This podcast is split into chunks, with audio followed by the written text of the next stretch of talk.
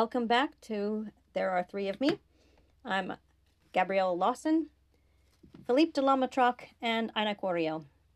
And those are my pin names, and I just finished chapter 26, and here I am getting ready for chapter 27. Kind of becoming a thing here that I do two chapters. I guess it's just because I'm so excited to get through this story. It definitely is moving along. I don't know if you've noticed, but the chapter 26 was quite long. Um, we are getting longer chapters, but moving fast as we move through this climax. All right, well, let's get into chapter 27. Yeah? You might want some tissues between here and the end of the story. Just maybe. Okay? Here we go. Star Trek Enterprise Alien Us by Philippe de la Matraque. Chapter 27. Hoshi and the others reached the last coop. One of the other females carried the sack of feed, while Hoshi and the other filled big, shallow bowls with the feed pellets. In this weather, the creatures were staying indoors, so they had to enter the outer cage area and push the bowls through the slots near the floor. Hoshi knew she was running out of time. She had to do something or she'd never get away. The other females had been agitated since mating season started without them. They must have been nearing maturity. Maybe she could use that agitation. The raptor female started forward to enter the cage, but Hoshi rushed her and, squeezing past her, caused her to stumble. Hoshi fell, but the snow cushioned her fall. The raptor kept her footing, though not without a few awkward steps to balance herself. One of them turned out to be very fortunate for Hoshi. The large, cocked backed claw on one of the raptor's feet scraped across the bare part of Hoshi's leg. Her blood felt hot on her cold skin. The raptor started to sniff. She smelled it.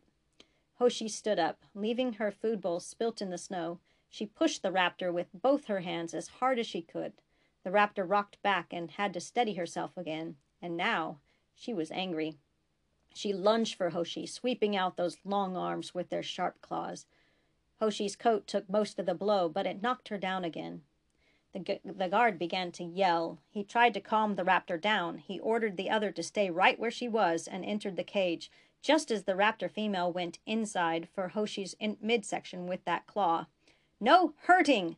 the guard yelled. Then he struck the female with his cow-like, cow-prod-like truncheon. She yelped and reluctantly stepped back, growling as she went. Hoshi stayed down to see how this would play out. The guard turned to leave, but the female lunged at Hoshi one more time and he had to hit her again. He looked lost. For finally, he did what she had hoped the only safe thing. He used a remote to zap her in the neck. Hoshi went limp, but she could still watch as he forced the female out of the cage and locked the door behind him. I'll come back for you, he told her. Then he prodded the raptor females back the way they had all come. I won't be here when you do, she thought in response. Ten minutes. She could do ten minutes. The snow slowed their walking down. It was deep and coming down hard. They disappeared from her sight within a few minutes. She was starting to get cold. She couldn't brush the snow off of her as it fell. She concentrated on moving her foot, just waiting for the moment it actually would. Malcolm, please answer. It worked. I'm alone. She listened hard, but there was nothing in return. She imagined the console and turned up the volume as far as it would go. Still, she heard nothing but the twittering creatures in the coop. A few intrepid ones crept out cautiously to snag a morsel of food before dashing back inside. They reminded her of squirrels. Finally, her foot moved. She tried to sit up, feeling the minutes and her chance to get away passing her by. She laid back down and counted seconds. After 120, she tried again. She felt weak, but she moved. Slowly, she got to all fours and then used the wall of the cage to pull herself upright. The guard probably knew the paralysis wouldn't last. That's why he had let, latched the door. He didn't expect she was smart enough to unlatch it. Now that her limbs were responding better, she reached through the metal wires of the cage and easily, easily released the latch. She looked out toward the barely visible fence. It was time. She took off the coat and booties and left them in the snow where she had fallen. Then she stepped out and latched the door again. She was cold, but she didn't care. She walked away from the cage, and then, when she felt strong enough, she ran, stepping high in the snow. It was a long way to run like that, and she kept thinking about the guard coming back. She didn't see the pond until she'd fallen into it. The water was cold, but only had a crust of ice covering it.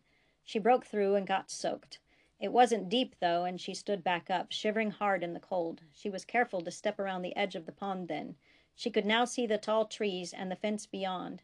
It was more of a wall. One tree seemed to have a good set of branches, some low enough that she could reach them to climb, and one long one that stretched over the wall. She just hoped there wasn't a city on the other side. A cliff would be better. Climbing was hard. She couldn't feel her fingers, and they moved stiffly. She got up on the first limb. Malcolm, I'm coming. She thought of him, and it gave her courage.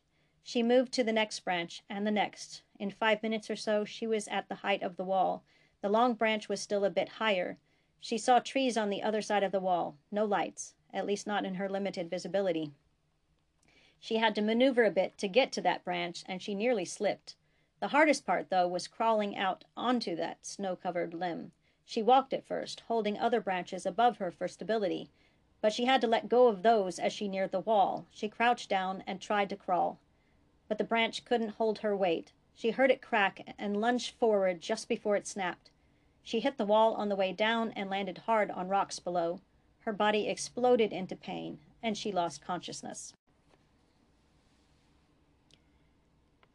Trip waited while Woods peered through, around through the binoculars. Woods stepped back and changed the setting on his rifle. The sensors didn't do them justice, he whispered.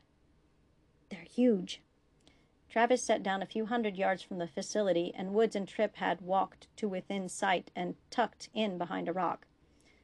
Bigger'n those guards back at the Trillium mine? Trip whispered back. His heart was already pounding. Malcolm was either in that facility or dying out in the desert. Come to think of it, Woods said. No, they're about the same size. He put his weapon to his shoulder. There's one at the door. You ready, sir? Time's a wastin', Trip replied. Woods got to his knees and fired off two quick rounds. Trip heard a muted thud, and they were off. Staying behind Woods, Trip glanced at his tricorder as he ran.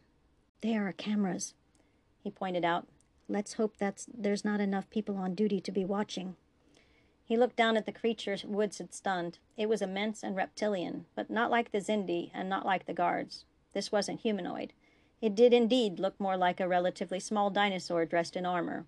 He gripped his phase pistol harder and hoped there weren't any more of them inside. He didn't like his chances if it came to hand to hand combat. And by the time they see these recordings, we'll be gone, Woods told him. They stepped through the door and found themselves in a corridor lit by a warm red light. There were light boards along the walls, though they were dimmed. Some of them still held films of x rays of the internal parts of something. Trip thought he recognized a lung. Animal sounds twittered from the various rooms they passed, but Trip could not see anyone moving in any other part of the building he scanned. They were in a hospital or laboratory of some sort. The animals must have been in cages, he surmised. Trip led the way now, with Woods keeping guard. He was able to see the schematics now on his tricorder. There was a lot of power coming from a room toward the center of the building. Could be refrigeration, he said. Let's go, Woods replied. Trip followed the tricorder's promptings as it began to register signs of humanity. There was another guard near the door, but Woods took him down before he could lift his gun. Woods stepped in first. Clear. Trip was glad for that. He stepped past him and found multiple readings of human DNA. Trip took the pack off his back and started opening doors. He had a list of medical terms in Jiren downloaded on to his tricorder, and he used that to find the vials that belonged to Hoshi and Malcolm. There was mostly blood, kept in cold packs for infusion, but there was also a vial of white liquid Trip did not particularly want to know about, and a lone bone fragment. He took the blood because it might be useful, and he took the bone. Then he set charges in the freezer and refrigerator that held the other samples. They would go off in 30 minutes. He picked up the pack again, and they were out. The tricorder showed two guards at another door. He showed Woods. Could be important to need two guards during turn. Woods nodded, and they went there next. Four shots and two stunned dinosaurs later, they found themselves in a lab filled with communications equipment. There were diagrams of the communicator on the desk there. He started looking, opening up every drawer, looking in every cubbyhole and nook. He did not find the communicator itself. It doesn't seem to be here. Blow the whole place up, Woods suggested. If it's here, it'll be destroyed. Trip looked at the size of the room and the amount of material. We're going to need something bigger here. He set his pack on the desk, and Woods pointed out the right explosives for the job. Set it to 25, Woods said. It'll go off about the same time. Trip found a spot under a table near the center of the room and set the device. He changed the setting on the tricorder. If the communicator was in there, he'd find it. But the ping he got put it in another corridor altogether. I've got it, he said, and he led Woods out of the room. The guards were still down. That was promising. They ran quickly now. Woods checked each intersection, and then they moved on again. They turned left at the next corridor, and Trip caught a hint of an odor. As they moved farther, the odor became more noticeable and more horrendous. They turned right again, and an outer wall of that building became visible on the tricorder. The stench was stronger, and it caused Trip's eyes to water. Maybe that was why he hadn't seen the movement. Heru! Woods pulled at Trip's elbow, and they quickly backed into the closest of the room. Trip looked around while Woods guarded the door. There were no animals in this room, but there was a large metal table and stands loaded with surgical equipment.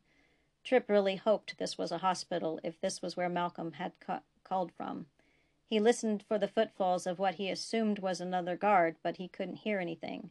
The tricorder, unfortunately, offered no help, as the instruments in this room were giving off too much electromagnetic magnetic interference. Suddenly, Woods went flying backwards, right into Trip. To Wood's credit, he kept hold of his weapon. Trip couldn't say the same for the tricorder. Hairu na Osha! He looked up into the snarling, sharp toothed face of another reptilian guard, its own weapon pointed right at the two of them on the floor. Then something unexpected happened. The creature lowered its weapon slightly and held out one of its arms to them, its three fingers spread out. Samwise, it said. Huh? Trip replied as he and Wood slowly got to their feet. The guard holstered its weapon and ducked his head to look at them on the floor. Akia Samwise, it said, pointing to Trip and Woods. Samwise Gamgee, Trip had no idea what Akia meant, but the rest of it sounded a lot like something he'd heard in a movie recently. Samwise Gamgee? Sir? Woods asked, not taking his hand off his rifle or his eye off the guard, who was now bobbing his head up and down. If it had been human, Trip would have thought that a nod. The Lord of the Rings, Trip replied. Iko Sam? The creature said, moving its hands in a manner that indicated it wanted them to follow. It backed out of the doorway. He might have used that as a code name, Trip guessed. I doubt these people have ever seen the movie. The guard looked down the corridor to the left and the right, then back again at them. Ka, it said, its voice softer but insistent. Tafa. Do we trust him? Woods asked as he stood up. He's not shooting us, Trip replied, and if he knows where Mount Samwise is, I don't see as we have a choice. They stepped out into the corridor, and the guard took off to the left, the same way they were heading before the guard had caught them. Trip and Woods had to run to keep up. Trip pocketed the tricorder so he could put his other hand over his nose. The stench was awful. Smells like something died, Woods whispered beside him, and Trip had to agree. He just wondered why whatever it was hadn't been cleaned up, this being a hospital and all. He holstered his phase pistol and took out the tricorder again. He skidded to a stop at another branching corridor. I really hope it's not Lieutenant Reed. I didn't get human before on the tricorder. Not enough of it, anyway, Trip told him, though he was a bit worried himself. If Reed wasn't here, was he already at Yakina? But the communicator's there. They kept going. The smell was very intense here. Down the corridor was a row of narrow rooms with windowed doors on each side. Only one door was open. The guard was standing there, waiting for them. Beju, the guard said, and Trip thought it sounded sad. It didn't follow them, but waited there as he and Woods moved toward the open door. The dead thing was most definitely there. Trip felt the bile rise in his, up in his throat. The communicator was there, broken into several pieces on the floor, and one of the natives was similarly disemboweled at the far end of the room. Then he noticed what else was in the room a bed, a small bed, small for one of the natives, but just about right for a human. The sheets were dirty, and there were leather straps at the sides and top. Blood was smeared on the walls in places, even the far wall. Trip used the tricorder. Not all of the blood came from the dead native. Malcolm had been here. but blood was DNA. It had to go. Woods scooped up the communicator and dumped the pieces into one of his pockets. Trip felt him tugging at his pack. He's not here, sir. Head out. Trip stepped back out the door and let Woods set the charge. The guard was still waiting for them, nervously looking to either side as if it, he was afraid they all might get caught. Trip wondered why this guard was trying to help them. As they caught up with it, it started off again, and Trip realized they were heading toward the outer wall that he'd seen on the corridor on the tricorder. They reached an immense metal door, and the guard opened it to the cool night air beyond. He stepped partly out and pointed one of his long arms toward a hill on the horizon. Sam Echo Naira. Woods went out first, his rifle ready again. Clear, sir, he called, and Trip went out. Beju Hora Sam, the guard said. Tukala Beju. Arhora Idu. There was a path, pavement covered in dry, sandy dirt, but still visible in the light of the doorway. It led away from the city and toward the hill. Tu kala sam, the guard went on. He stepped out of the way of the door and let it close behind him. Tafa, he pointed again to the hill. I don't know why you helped us, Trip told the guard, but thank you. He turned to Woods. Shoot him. Sir? He's a traitor now. They'll kill him like they did the guy in the room. Shoot him so he won't have to answer so many questions later. Woods nodded. He made it quick, firing as soon as his weapon was raised. The guard went down. Then Woods and he were running again, and in fifteen minutes they were at the top of the hill. Trip was breathing hard. At least the air's clean, he thought, thankful to be away from the stench of the dead native in the room where they had held Malcolm. He didn't want to think what they had done with him, strapped to that bed. Woods pulled out his binoculars, and Trip used the tricorders for the same purpose. I see him, Woods said, adding, I think. He didn't sound too sure. Down by that ravine. Trip expanded the range of his scan and verified it. Human, he said. That's him, all right. Something's with him, though. They ran again, slowing only as they neared the ravine. Trip's legs felt like rubber by the time they dropped behind a ridge. Woods had the binoculars out as he peered over the ridge. What the? he said. A loud yelp sounded from Malcolm's direction, but it didn't sound human. He checked the tricorder and saw the thing that was with him was still there, though a bit farther away now. What? Trip asked. Woods put the binoculars away and lifted his rifle. He changed the setting as he explained. Predator of some sort. Something hit it, seemed to shock it. That explained the yelp. Trip checked his phase pistol, setting it to kill. Woods took aim with his rifle, popping up the sight so he could see. It's coming back for him, he said. I can get it from here. Do it, Trip ordered. Woods pulled the trigger, and the animal howled. Woods took another shot, and it was quiet again. Damn, Woods exclaimed, letting the rifle fall back on its strap as he stood. The shock, he said. It also hit the lieutenant. Trip paused only long enough to verify that there were no other creatures but the three of them for a mile in any direction. He snapped the tricorder shut. Let's go get him. As they ran closer, Trip began to make out Malcolm's form lying on the side of a hill with his head on the low end. It was still too dark to tell what his condition was, but the closer they got, the clearer it got.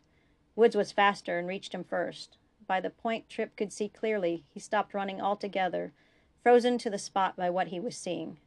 Malcolm was lying on his back, wearing only an ill fitted, blood soaked gown. Stakes of some sort pinned his arms to the ground. This was Yakina. They were too late. Sir, Woods called, and Trip swallowed the bile in his throat. He's alive. Malcolm was alive. Trip could see it now. His chest rose and fell in uneven jerks, and his eyes were open. Trip forgot himself and Woods and Travis and everything else and ran to his friend. Malcolm didn't turn his head or move much at all. Trip put his face in front of Malcolm's staring eyes and hoped his friend could see him. Malcolm, he called, can you hear me? Trip thought he saw Malcolm's mo- mouth move. Trip, he breathed, looking up at him. I'm here, Malcolm, Trip told him. You just hang on, and we'll get you out of here. Malcolm said something. Trip could only make out long enough. And then it hit. It felt to Trip like sparks running through his entire body. He nearly fell back into the ravine as his muscles contracted. The next thing he knew, someone was saying, Commander. It took a few seconds before he could see who was saying it. Woods. You all right? Trip nodded, still trying to get a good breath. Sorry about that, the MACO said. Pressure plate set it off, apparently to keep the predator, predators away. Trip stood and walked back toward Malcolm to see if he was still breathing. We need to stop that. He took out the tricorder and looked for the power source. It was near Malcolm's left leg, or rather, where the cable attached to his left leg was anchored. I'll get it. He moved over there, careful to stay on the far side of it. He brushed sand away and found a small box that contained a large battery and several leads. He took out the battery and tossed it down in the ravine. Good to go, he called. Woods nodded and opened his pack beside Malcolm. Woods checked the tricorder and set to work with pressure bandages and splints. Back's in decent shape, won't have to worry about that, but he's got a collapsed lung. He used his knife to dig out a hole beside Malcolm and then poked a scalpel into Malcolm's side. He inserted a tube right behind it, and blood rushed out. Malcolm drew a deeper breath, but he was still breathing in small, uneven gasps. He opened his mouth in an attempt to talk, but only managed to croak out one word Hoshi. We're going to get her too, Trip said. Don't you worry about that. He addressed Woods. I can cut the cables, but I'm not sure yet how to get at the stakes. Wood held the tube so that the blood drained into the hole he'd made. Woods went back to the tricorder. They're deep, he said, indicating the stakes in Malcolm's arms. Maybe half a meter. We can't just pull them out without guaranteeing we infect the wounds and cause him more pain. Then we'll have to cut them, Trip decided. He wasn't going to cause Malcolm any more pain than necessary. Use your plasma torch. We got anything to help the pain? Woods nodded as he activated his torch.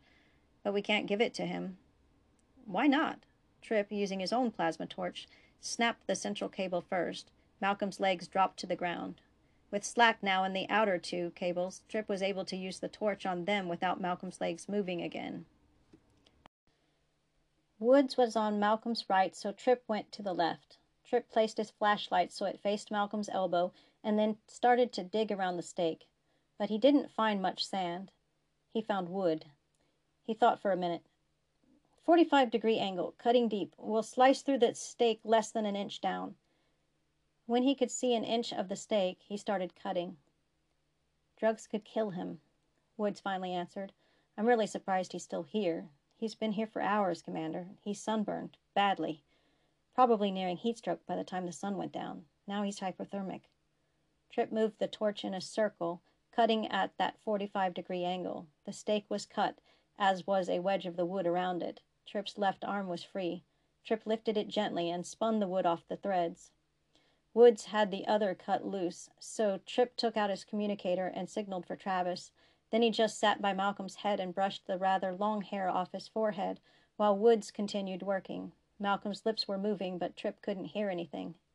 Malcolm, he said. Stay with me. Malcolm gasped and tried to move his legs as Mo- Woods moved him to get a blanket underneath him.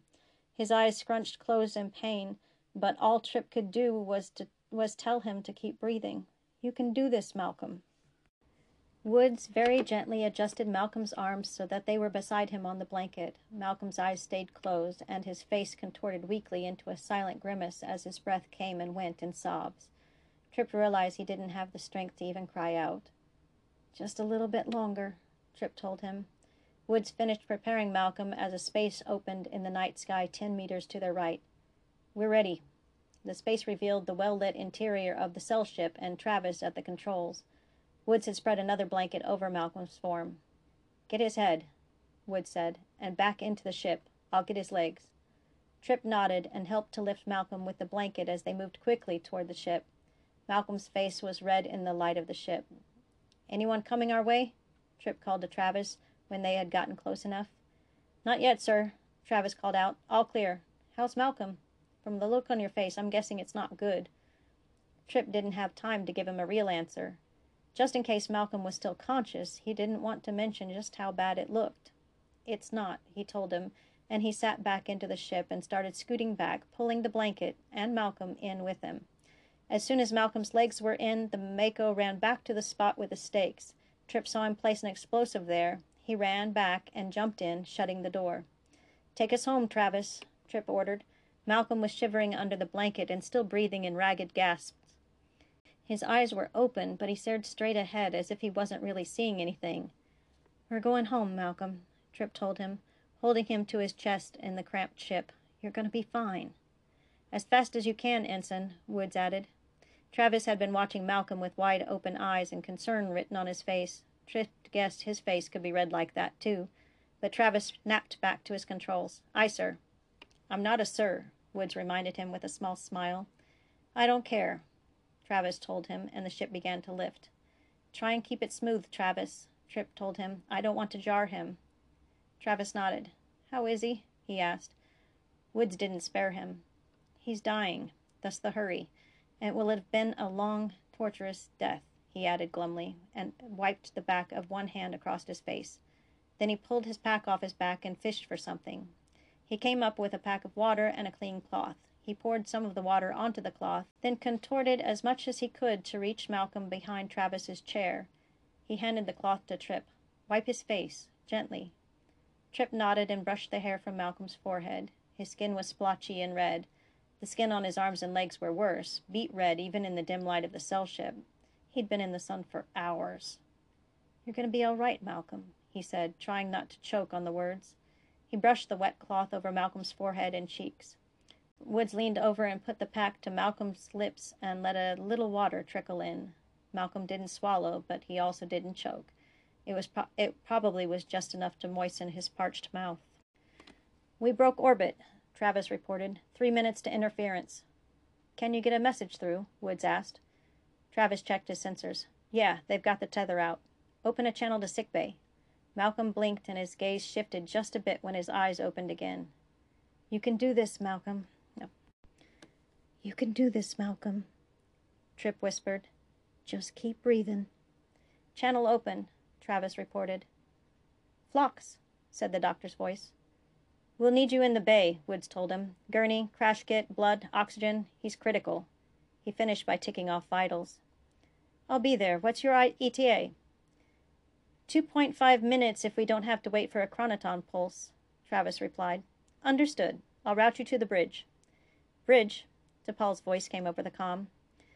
We're just over a minute to the interference, Subcommander, Travis told her. I need a window.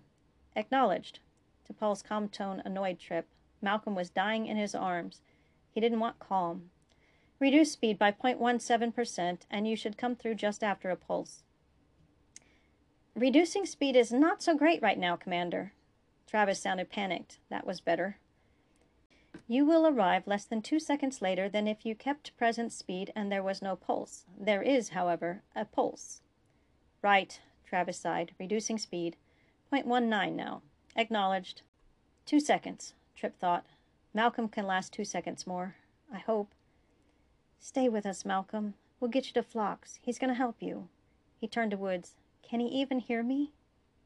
Maybe, Woods replied. It can't hurt. Malcolm just kept gasping.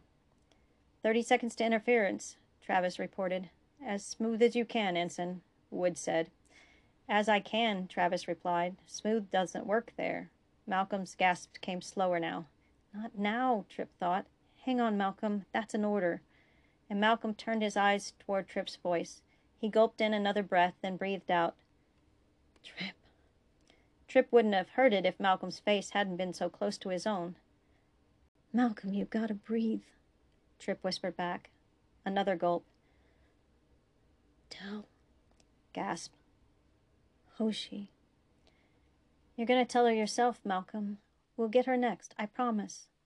Here it comes, Travis warned, and then the ship began to shake. To Travis's credit, it wasn't as rocky as the trip down had been, but it didn't do Malcolm any favors. His gasps sounded more like chokes, and his eyes just got just a, wi- a tad wider. Trip couldn't imagine the kind of pain Malcolm was in when they found him, but clearly the jostling made it worse. And once the jostling stopped, so did Malcolm's gasps. Malcolm! Trip called out. He waited for a moment for another breath, but it didn't come. Instead, Malcolm just seemed to sink down into his chest. He stopped breathing. Floor it, Travis, Woods called out. He put a hand to Malcolm's throat. There's a pulse. Weak, but it's still there. Breathe, damn it! Trip looked up and saw Enterprise looming closer and closing fast. The bay doors were opening. Just wide enough to get us in, Travis said. he may have called the ship. Then close them. We need Phlox. Understood, Trip heard. It stopped. Trip looked down, back down at Malcolm. No! His chest hurt. His throat hurt. So far! Malcolm had come so far! Trip felt a thud and realized they had docked. Woods pulled back and edged closer to the door. Trip counted the seconds until it opened. Woods was out before the door had fully opened. There was a flurry of movement behind him, and then Woods pulled at the blanket around Malcolm's legs and whisked him out of the ship. Trip had to react fast to slow the descent of Malcolm's head, and then he was gone. Travis didn't get up, but Trip saw him lean over the flight uh, console, and then he saw T'Pol through eyes growing cloudy with tears. She did something uncharacteristic. She held out her hands to both of them. Travis shook his head. We're going to get Hoshi, he said. We have to get her. T'Pol nodded and dropped that hand. You'll stay with Malcolm, she said to Trip. Stay. Would he need to stay if Malcolm was dead? Suddenly, all the other sounds in the bay flooded his ears. Woods was talking in a rushed voice. Phlox was calling out orders. He would have just pronounced him dead, Trip realized. Malcolm's not lost yet. He took T'Pol's hand and let her half pull him to the edge of the cell ship, just as they were carting Malcolm toward the door. I'm coming with him, he said, and he stood up. Dr. Bishtay had volunteered to stay at the lab for the remainder of turn. He'd lost all desire to mate after Beju's death and then the alien's execution. He'd tried sleeping, but that wasn't working either.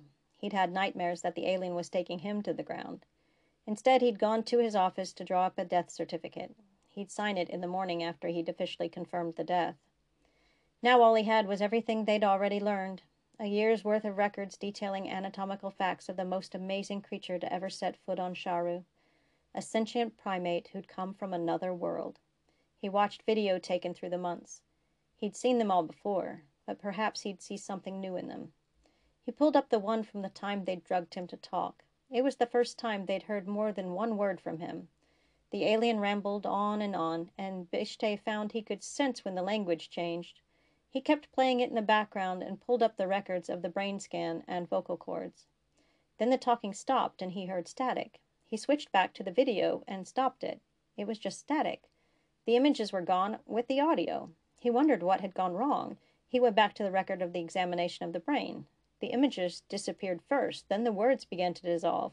In a panic, Bishtay turned off the computer. Then he remembered the files were on a server and backed up in the capital. He picked up the phone to call the network team there. A monitor answered the other end. Bishtay tried to tell him that he needed the files restored from backup, but the monitor interrupted, saying the servers were being attacked there and he didn't have time to talk. Bishtay hung up the phone and ran down the corridor toward the server room. He turned a corner and nearly tripped on a guard lying prone on the floor. Another guard lay a few feet away. These were meant to guard Kaifa's laboratory, though that research was also hampered when Gai in a fit of rage, had taken the device to the alien cell and crushed it under his powerful foot. The lab was dark. Bishtay tried nudging the guard at his feet, and the latter groaned. What happened here? Bishtay demanded. Huh? the guard asked. Bishtay changed direction and ran to the security room. No one was on duty there due to turn, but the cameras were active. He didn't see anyone suspicious, but he did see guards down at the main doors. One of them was Kare. Bishtay reversed that feed. His eyes grew wide. He saw Kare rise from the ground in reverse, and then two figures move backwards toward him. He backed into the main doors, and they followed. Perhaps Kare had followed them and was shot. Bishtay looked for another feed. The figures were dressed like the aliens had been. One of them had worn the same uniform exactly. They were his people! He backed up to the feed on the cell where Beju's body was. He saw them enter in reverse. The one in the other uniform knelt, stood up, and then knelt again nearer to Beju's body. They left. Bishtay ran it forward again. He could see their faces. They were the same species. They'd come for him. The kneeling one had picked up the pieces of the communications device and left something else. Bishtay left the booth and ran there. He was breathless by the time he reached it. There was something there in the middle of the room. He could see it blinking through the window on the door in the door. He ran again. He realized what it was. The computer files, all the research, all evidence. It was a bomb. They were destroying the evidence. Maybe the whole lab. It was too cold outside, but he had to leave. He wanted to see them. He ran toward the cold storage room. There were environmental suits there. He grabbed one and ran to the outer door where he'd seen Kare fall on the tape. Kare was just waking as Bishtay ran out. Bishtay grabbed his arm and half dragged the groggy young raptor away from the door. Then he left him in the sand and hurriedly put on the suit. He could feel his limbs growing stiff. You saw them, he told Kare. They were like him. Did they go to him? Kare pointed a shaky arm in the direction of Yakina. It was awkward to run in the suit, but the adrenaline was flowing through Bishtay. Maybe he could find them still there. He was losing everything else. He got a few dozen yards before he heard the blast behind him. He looked back to see that Kare was safe, then he then turned back again to Yakina. He ran on. He was panting hard when he crested the hill. His legs felt like rubber and spasmed. He started down anyway. As he got closer, he could see another blinking light in the area where the alien had been staked. Still, he had to know. He ran down the hill. He stopped when he was sure, when he could see clearly enough to know the alien was gone. He scanned the area for movement, anything. There was a hairy shape a little further away. Shara, most likely. He saw no other evidence. He backed away, then turned and ran to the top of the hill. He was knocked down by the blast. All the evidence, even his dying blood. Bishtay looked to the sky and the distant stars. There was a ship up there, Aldastufra. Another world out there somewhere, Aoste. Captain Archer had approved sending another probe, and T'Pol had launched it ten minutes later. It had a shorter flight plan and returned five minutes before the cell ship. Lieutenant Reed was being cared for in sickbay, so T'Pol went back to her lab in the hopes of finding Ensign Sato.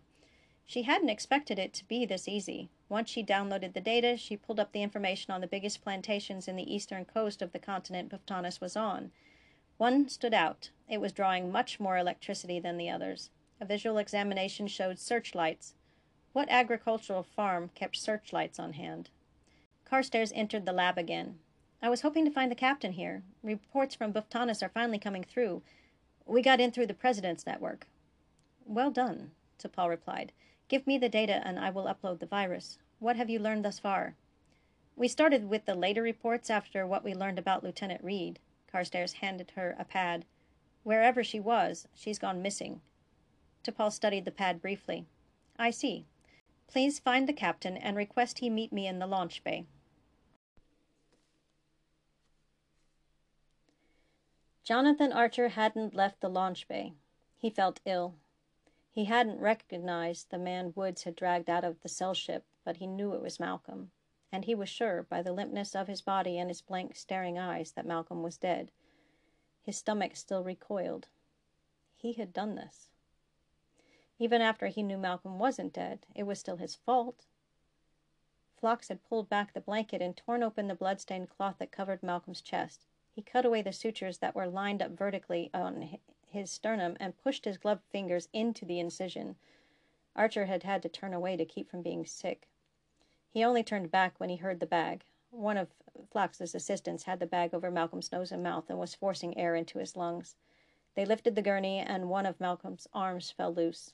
The bile had risen in Archer's throat to see the piece of metal piercing Malcolm's forearm. They lifted his arm back onto the gurney and left the bay. And Archer had stayed. He played it over and over in his head. Malcolm dead, the bag keeping him alive. What had he suffered, and why? If he'd waited, gotten more information before sending the shuttle pod. It's not your fault, sir, Travis said. Archer turned to look at him. He didn't get out of his seat or even straighten himself up, slumped as he was over the controls of the cell ship. We didn't know about the chronoton pulses, or that it was Malcolm's voice on the transmission. Archer sighed. Until a few hours after they left, he reminded him. If I'd just waited for that information, then it wouldn't have been Malcolm's voice, Trip argued.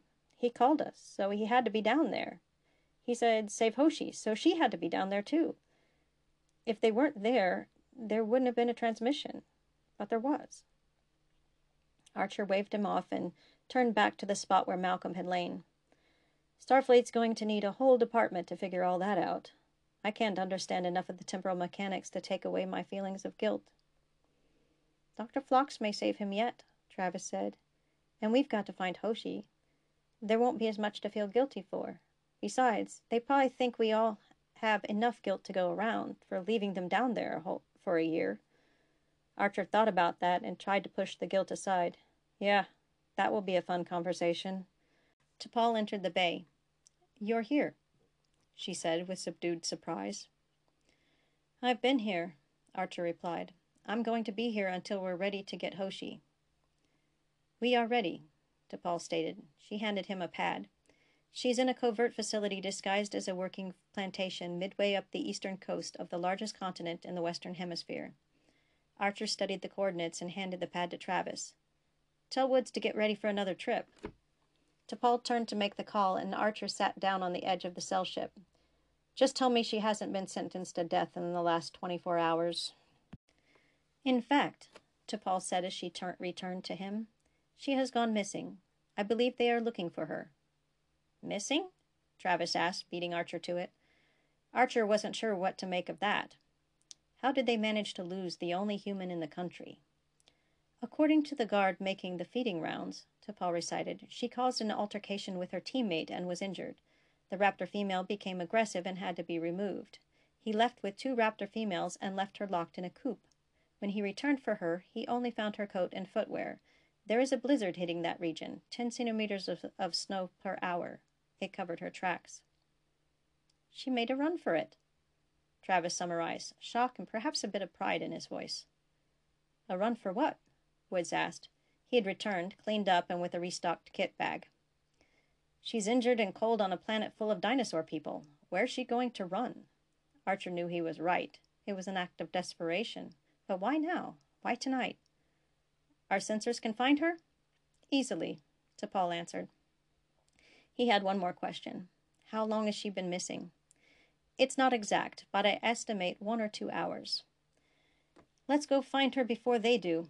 Archer activated the door and slipped back into the ship. Woods tossed his bag in and ducked under the closing door. T'Pol nodded and headed out of the bay. Travis guided the cell ship out of the launch bay as soon as the doors had opened wide enough for the ship to get out. The cell ship turned away from Enterprise and headed for the interference layer and the planet beyond. The com chirped. T'Pol's voice reported, Chronoton pulse in three, two, one. You have a 40 second window, Ensign.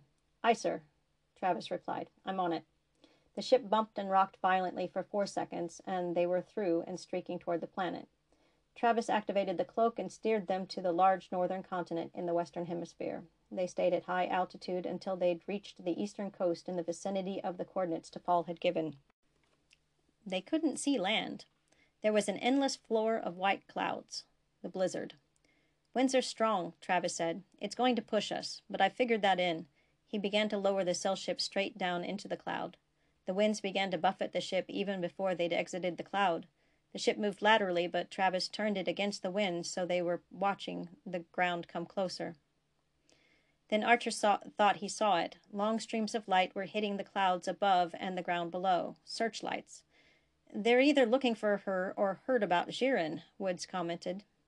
That's the place, all right, Travis stated. We'll be there in 25 seconds. Time to start looking for a human. Archer turned to the sensor controls and set them to search for human biosigns. He prayed Hoshi still had one of them to detect. Ten seconds, Travis called out.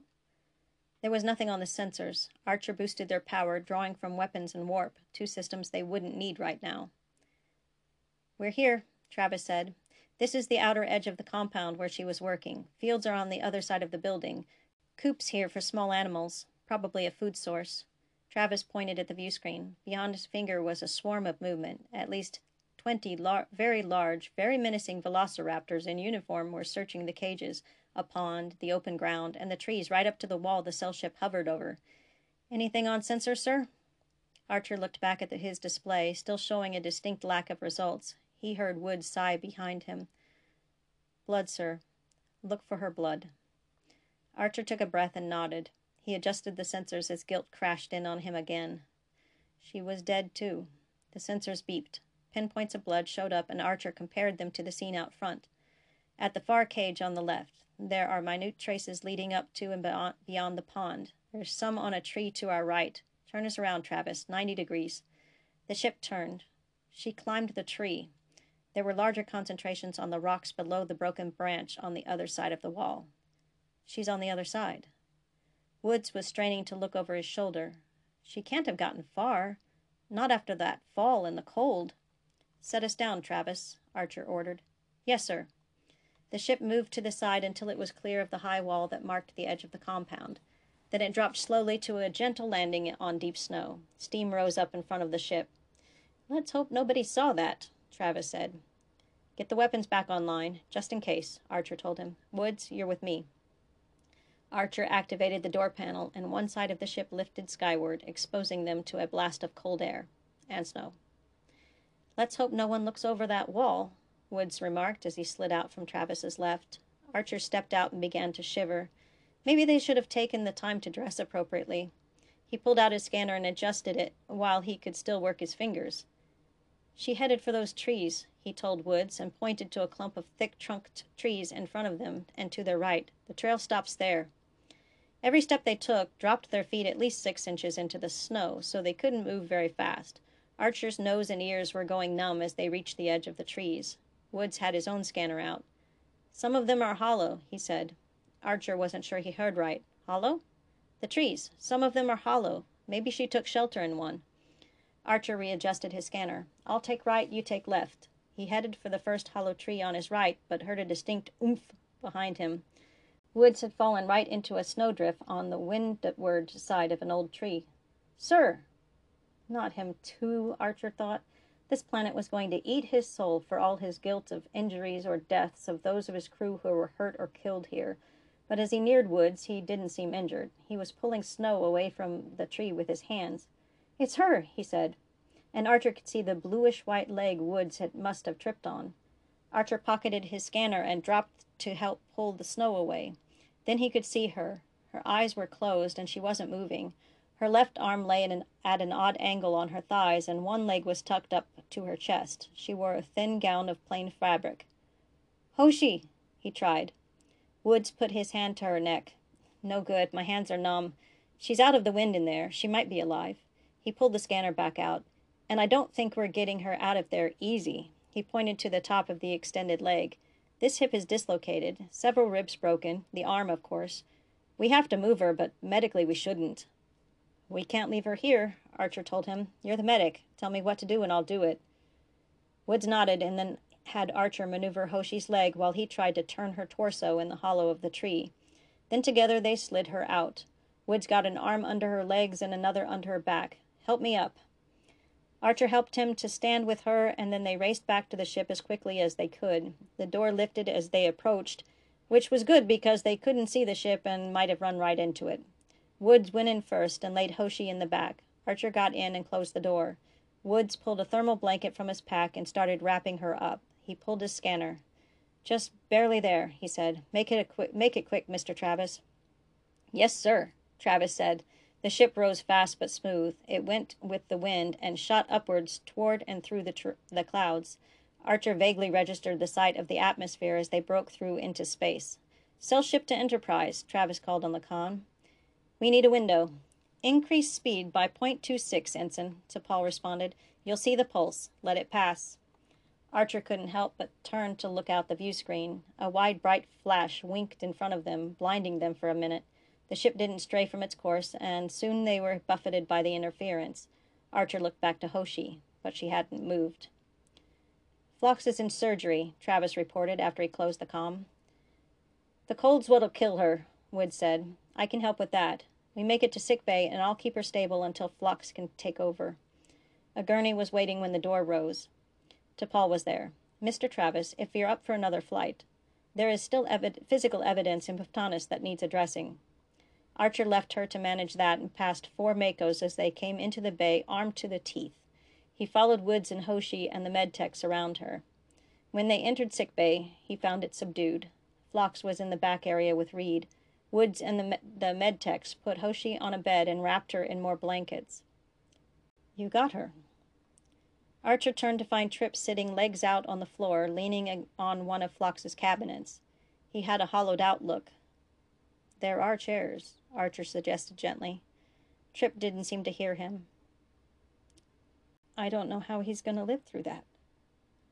Archer remembered the sight of Reed in the launch bay. He didn't know either. He didn't say anything. He just sat down beside him and waited for Woods or Phlox to tell him that one or the other, or both, had died.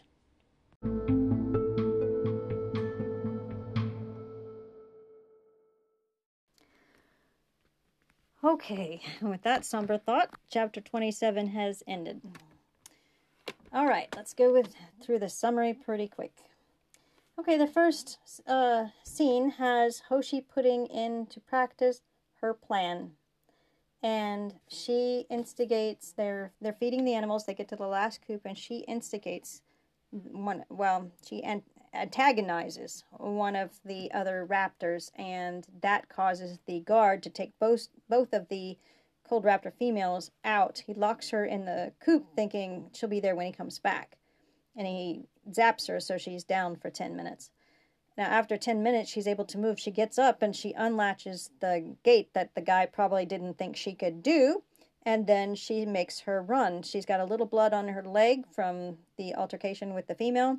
And she gets into the pond. She gets soaked and wet. She's freezing, but she manages to climb the tree, climb the tree, climb the tree, get out on that limb, get over, and it breaks on, and she falls as she kind of jumps over to the other side, and she falls down on some rocks and her body explodes into pain and she lost, loses consciousness. And then there is a extremely long scene. Uh, I usually do two scenes at a time at a you know time, but I went over like 20 minutes and I was still not done with the second scene. This scene is incredibly long and it's Trip and Woods and they're looking through binoculars, looking at the the facility. They drop one guard, stun him, and they go in. They find the room with the specimens all refrigerated. They take out some blood and the bone chip, and then they blow, you know, set the bomb to blow in 30 minutes. They go to where the compu- com- communicator would have been. They stun the two guards there. They go in. They see the lab. They don't find the communicator, but they do set a bomb to blow up the rest of the la- that particular lab. And then they keep going. Now they're looking for the um, communicator on the tricorder and they're heading toward this one area and it's starting to stink and they don't see it's actually Kare if you don't catch that. They don't see Kare. Kare tells them Heru which we can imagine is stop there or stop. And he then realizes that they're like Samwise. So he says Samwise? And Trip is like, huh? And he says, Akia Samwise, Samwise Gamgee. So Akia, like Samwise, Samwise Gamgee. I'm telling you the translations now. it's not in the text, but in the summary here. And Trip doesn't know what Akia means, but he gets Samwise Gamgee. It's from the Lord of the Rings. And then he says, Iko Sam. That means, are you looking for Sam? And he moves his hands in a manner to indicate he wanted them to follow. So he actually takes them to the room where Beju's body is. And he basically tells them, follow, be quiet, ka, tafa. And they're like, do we trust him? And he's like, he's not shooting us. And if he knows where Samwise is, we have, don't have no choice. So they find Beju, the dead body, and um, the guard sounds kind of sad as he says Beju. Um, so obviously we know that means it's the name of his friend. And they find the broken communicator there. Woods picks up the pieces, sticks them in a pocket, and sets a bomb. Now they go out, and Kare shows them out to the door, and he says, Beju Hora Sam, Beju helped Sam, and Tukala Beju, um, I don't remember what Tukala Beju means. Ar Hora Aidu. I don't remember what that's supposed to mean exactly. He says, Tukala Sam. And I don't know what that means exactly, but something like, you know, Be- Beju helped him. Uh, you now you help him. Or Beju was dead and Beju was killed. They killed Sam there. Something like that. I mean, I, I wrote this and would have written this somewhere around 2013, 2014. So trying to remember exactly what was said is a little difficult. Okay, and um, Trip is like, I don't know why you helped us, but thank you, and then tells Woods to shoot him. Why shoot him? So he won't look like a traitor. Uh, he'll look like he was shot. Okay. And they go over that way and they see that there's something with Malcolm and there's a shock that goes off. The, the thing yelps and goes away. Woods kills it. It's a Shera. We don't they don't know that, but it's a predator. It's a Shera. He stopped moving, so the Shera comes at night and goes after things that don't move, right? Um, way back in the beginning when they were in the desert, we learned that. Okay, and they go up there, and Malcolm is just, I mean, Trip is just kind of frozen. He just stops running when he sees Malcolm, and he's just sure he's dead, looking at him. But Wood says he isn't dead, and they, um, Malcolm goes, or Trip goes right to him, but gets shocked because he hit the, the pressure plate that sets off the defibrillator. And so he goes down and after he wakes up, they just deactivate that by taking the battery away and throwing it off. But then they were able to cut through the cables when his ankles, and they decide to cut through the wooden pilings, uh, uh, pylons to remove the stakes. They can't pull the stakes out. That would just pull wood fragments and whatever up through his arm, making more more of a problem and hurting him more. So they have to keep the stakes but cut them so they're not as long and they do that and they kind of get Malcolm prepared. Malcolm does choke out a few things, very little. Um, like Trip, he noted he recognizes his recognizes Trip. He says, uh, basically long enough. So he's probably saying something like, "You took you long enough." Um, but and then he tries to get out Hoshi. He he's really close to death at this point. He's not getting a lot out. Um, they can't give him medicine because he's just too far gone. It could just kill him. So um, they wrap him up, get him ready to go in the ship, and Trip backs into the, sh- the ship, taking Malcolm up toward his chest. It, the cell ship is not a very big ship, so it's going to be cramped. So he basically brings Malcolm up to his chest, and they bend his legs to get him in. And he holds Malcolm, so Malcolm's face is right up near his face, and so that's how he hears him say something like "Tell Hoshi," but he just can barely breathe it out, and Trip can hear him gasping for breath. And when they go through the when they go through the interference layer, Malcolm stops breathing. He doesn't take another gasp, but um, uh, uh, Woods. Woods can see that he has a pulse on the tricorder, but that stops just before they dock. And when they dock, the door comes open. Before it's all the way opened, Woods gets out and just drags, just swooshes Malcolm out where the doctor is waiting. And Trip is sure he's dead. Trip is sure he's dead.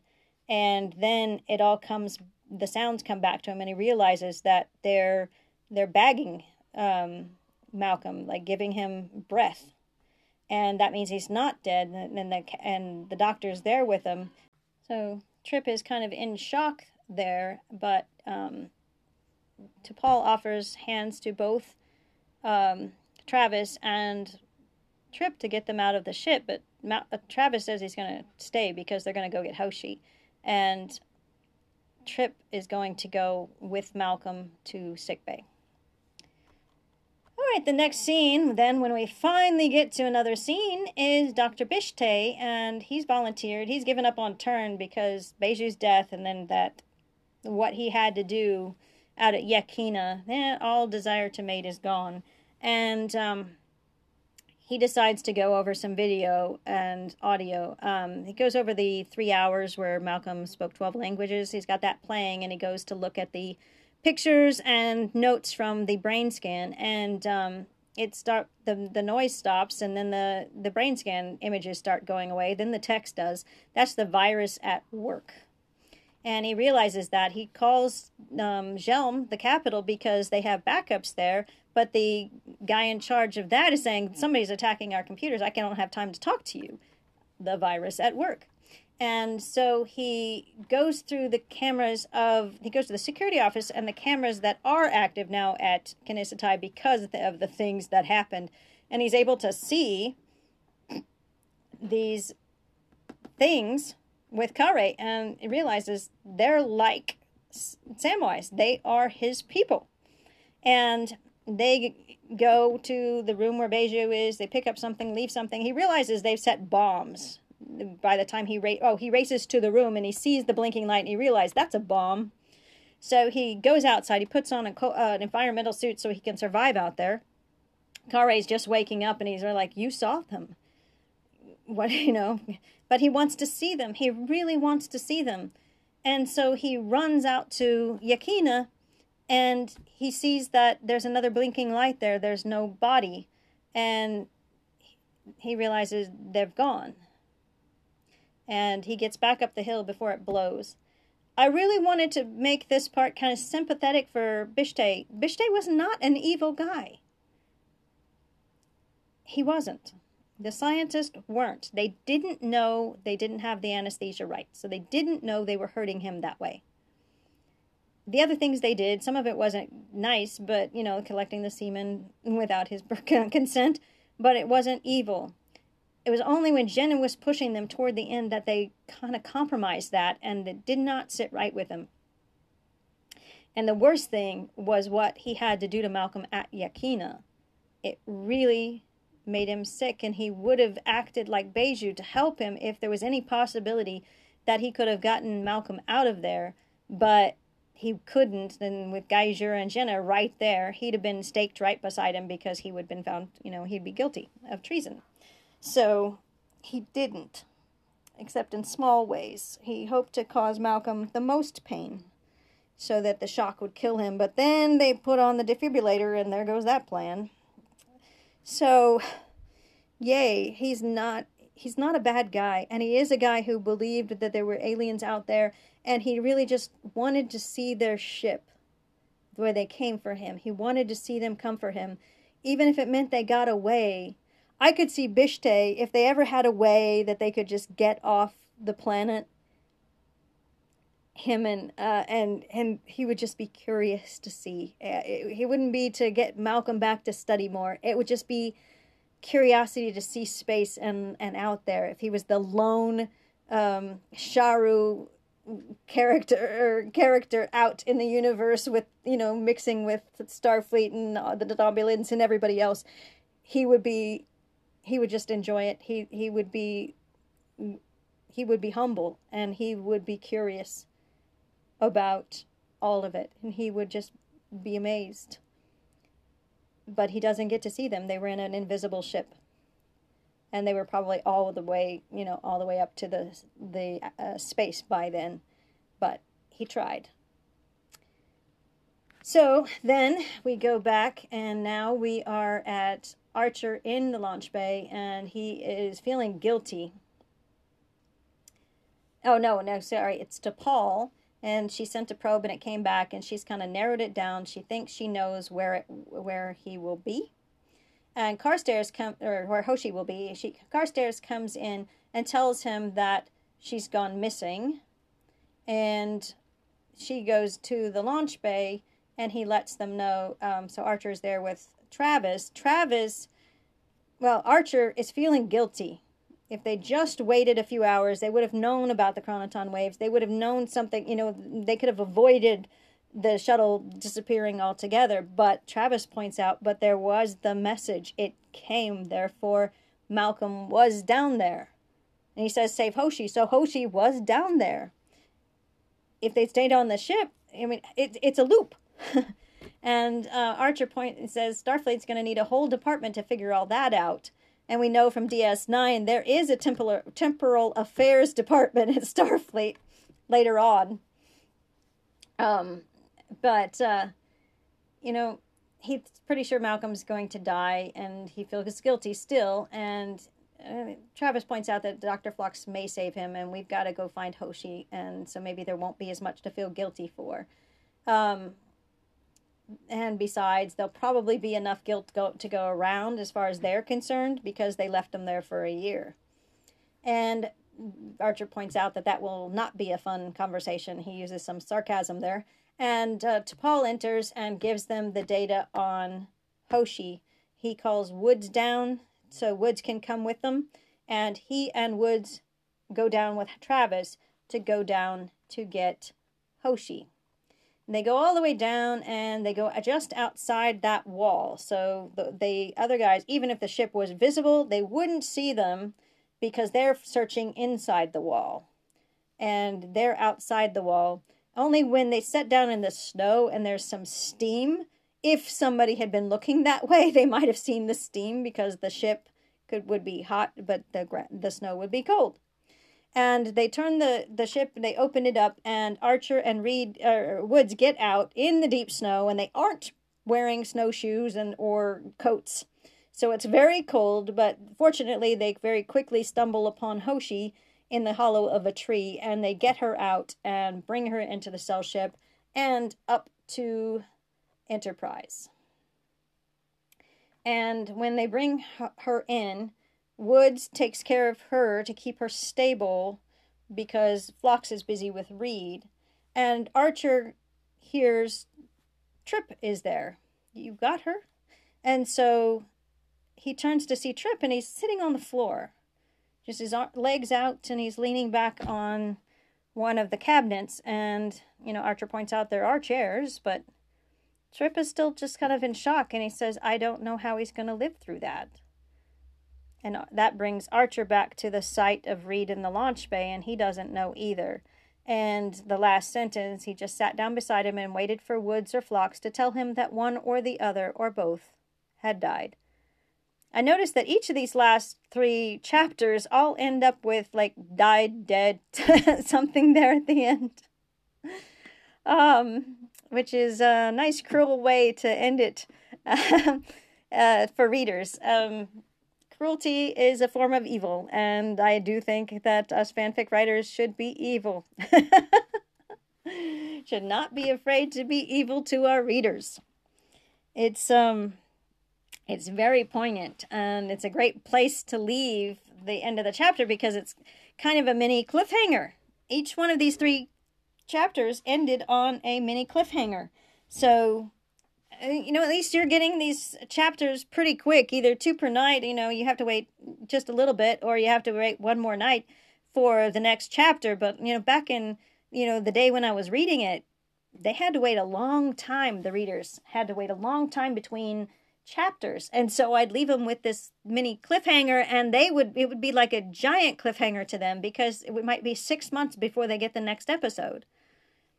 I would love to read 28, 29, and 30 right here tonight. I may finish them all tomorrow. Um, it's, you know, I can stay up late tomorrow. It's It'll be Friday.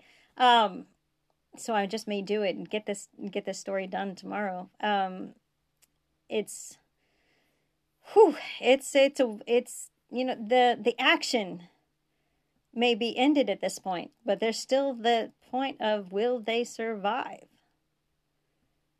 So, you know, they've done the thing where they've attacked the lab, blown up the samples, blown up the research with the the um, computer virus, and they've blown up every evidence of human and they got Malcolm and we've done the scene where they go down and they get Hoshi and we've set them on the way.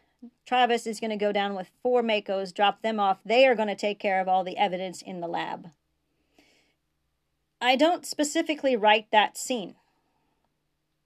So you can just imagine it. Maybe they go to the roof and they work their way down the lab because they've got all those people on the ground looking for Hoshi, but they can sneak in, go in the roof, get down there, blow up everything in the lab, and get back up and go. Maybe Enesh or um, Besta catch a sight of them, but um, they'll probably be stunned and then maybe dragged out so they don't get blown up. Um, or maybe these MACOs aren't going to care if collateral damage happens. Will Enish and Besta survive? We don't know. Um, this is the last of Sharu. That scene where Bishtay was running out to try and see them, that was the last scene on Sharu. I that's kind of a spoiler, but it's kind of not. We just you just wouldn't hear from them again. And why? Because our two main characters are now on Enterprise. And just as Enterprise disappeared when they weren't around, and the, the action moved to where Hoshi and Malcolm were on the planet, now that they're on the ship, we leave the planet behind. And it's kind of interesting because I know I've left implications down there on that planet. Bishtay still remembers. Gibbon remembers. Burha remembers. Heneth remembers. Kare remembers. Besta and Enesh remember. The council remembers. Gudai remembers. Goti remembers. They remember, so they know there are, there are aliens out there. And there was an interesting thing too. I played a couple chapters to my husband. He's heard four chapters now. And when I was listening to it with him, I realized okay, they buried the communicator. What did they do with the med kit? When we find out all the words that they have and the things they have of Malcolm and Hoshi, no mention is made of the med kit. So I made a mistake and left the med kit out. So I imagine it's buried out there too. But they didn't find it. Maybe they find it later. it's just like some story ideas that I never wrote. Um, I'm not going to write probably. Maybe they find that med kit later and they make start some new research based on that med kit and they realize that that tricorder isn't a weapon.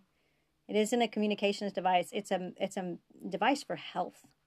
And maybe this communi- this tricorder revolutionizes the world. When suddenly they have a device that can look inside a person without having to cut them open. That uh, knowledge, there are both Tunisian or spies and Jiren. Somebody called Enish, and there was the, the the monitor that gave the pill to Nishet.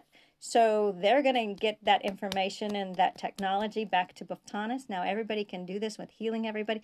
Maybe this just kind of changes the world. And begins to bring them together. Who knows? Maybe they realize now after turn that it was a targeted strike. It was not an attack on the country. It was a targeted strike on the evidence of the humans, and they didn't kill anyone. They could have but they didn't kill anyone. And maybe that changes even the raptors' minds about whether or not these aliens would have invaded. And they made a mistake staking the male at Yakina.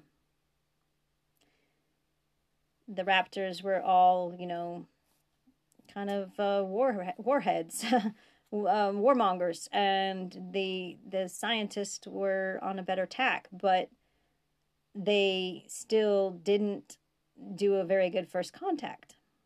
And obviously they haven't even got more than a satellite up in the air. They can't get cell ship or you know, they can't get ships up till they can make them smaller, lighter, and they're big people, so they have big hands and it's it's tough. But imagine they make it someday. How many centuries does it take before Sharu is able to have warp power, to able to have that first con it's actually going to be a second contact with someone out there, some race out there.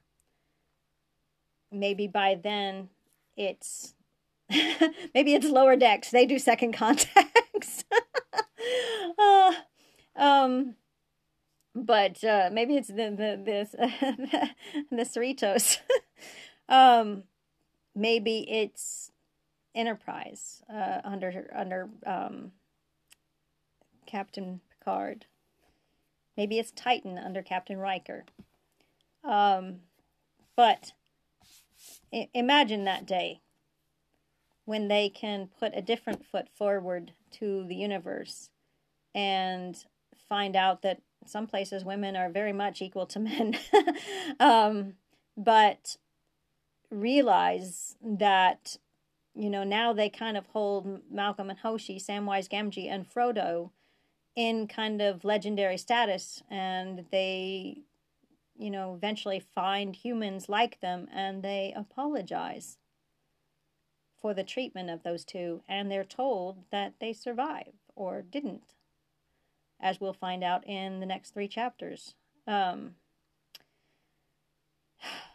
still, it won't be Bishtay. He will not be around for that. And, you know, obviously, we don't know it, but they probably don't live hundreds of years. So Bishtay himself would be gone, but, you know, he got to mate before all this happened. Maybe he has a son. And maybe he teaches his son. Maybe he regales his son with those stories, and maybe his son grows up to believe, and his son, and his son, and his son. And maybe they find out, you know, you know, maybe there's a descendant of Bishtay who gets to to do what Beju, what Bishtay would have loved to do to go out and find out there is a universe out there of many different people. I think that would be kind of cool. But our two people are on Enterprise for better or for worse, and we now leave Sharu behind. Um, while you wait till tomorrow and it's the new episode of chapter 28, maybe you can Imagine that. What will go on in the future for Sharu? We just walked away from it. They'll pick up the pieces from the broken labs. They'll do whatever. Maybe they know because they know people are out there and they didn't try to kill them. Maybe they'll start working to try to send signals out there to, like, you know, the SETI project. You know, just try to get communication with those outside. But they got that interference layer that's going to make that difficult. So, yeah, there's things that could happen on Sharu, but we aren't going to see them done by me. if you feel led to write a story about Sharu inspired by Alien Us, about what happens afterwards, whether it's right after or hundreds of years after, and you want to write that, just put in, you know, that you this story inspired you. I would love to read it. I would love to see what you create from that. I, I think there's there's room there if it should inspire you. Um, just link back to Alien Us and say it's inspired by. That's all I'd ask, and uh, you know, credit me with Alien Us for to Philippe de la I have been thinking more about Sharu since I was have been reading this in my podcast than I did in 2014 when I left them behind. So, or 2013. I'm not sure exactly when I did chapter 27. Um, I know I finished chapter 30 in in 2014. So, yeah, it's kind of bittersweet. Um, I think if Bishtay ever got to see, let's say Malcolm and Hoshi do survive, not sure they do. Do they stay on the ship? Do they stay on Earth? Do they retire? Do they. I, I don't know. And if uh, they die, who replaces them? Who takes their spot? But let's imagine they do survive, and somewhere down the line, they were able to meet up with Bishtay. And maybe Kenu comes along for the ride because he feels a lot of regret now, remorse but he is ready to learn languages out there. And he, and Bishtay gets a chance to apologize and to become a member of the universe out there. I think he would if given the opportunity. I think he would. And I think Kenu would apologize too. I think that's in them. Kenu went too far.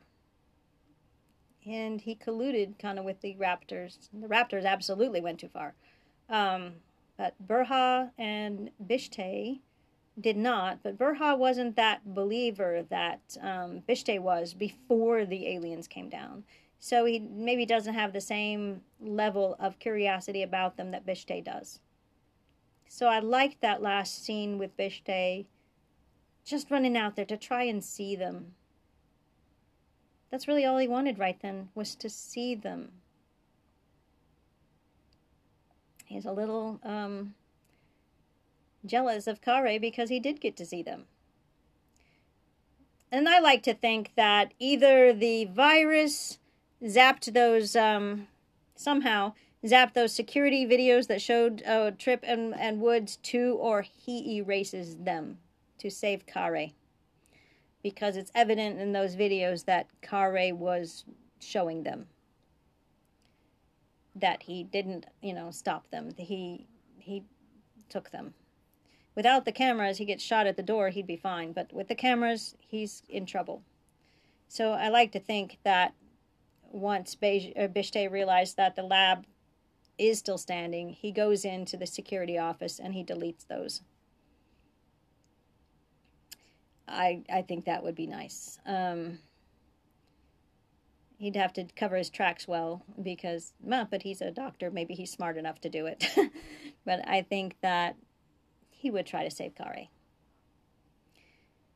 All right. Well, that's enough commentary at this point, I think. I so look forward to reading the next three chapters. I hope you look forward to hearing them. And uh, I would love to hear what you think. Of course, I say that every time, but I mean it every time. Please email me at inheildi at gmail.com or tweet me at inheildi. Inheildi is spelled I N H E I L D I. If you want to go on AO3 or fanfiction.net and do reviews or comments there, that's that's fine. Um, I reply to every single one. I do. I don't reply to kudos and favorites because there's nothing to reply to. I get notified. I capture every bit of feedback in a database. I save the files, save the emails. I um, get, keep the, you know, calculate everything in a spreadsheet. I value my feedback in all its forms bookmarks, C2s, faves, kudos, subs alerts, reviews, comments, all of them, tweets. I save every single one because they matter to me. Fanfic writers don't get money. We get feedback. That is our pay for entertaining you. And we should value it not the abusive ones obviously. I don't i've never received an abusive comment. I know some people have though.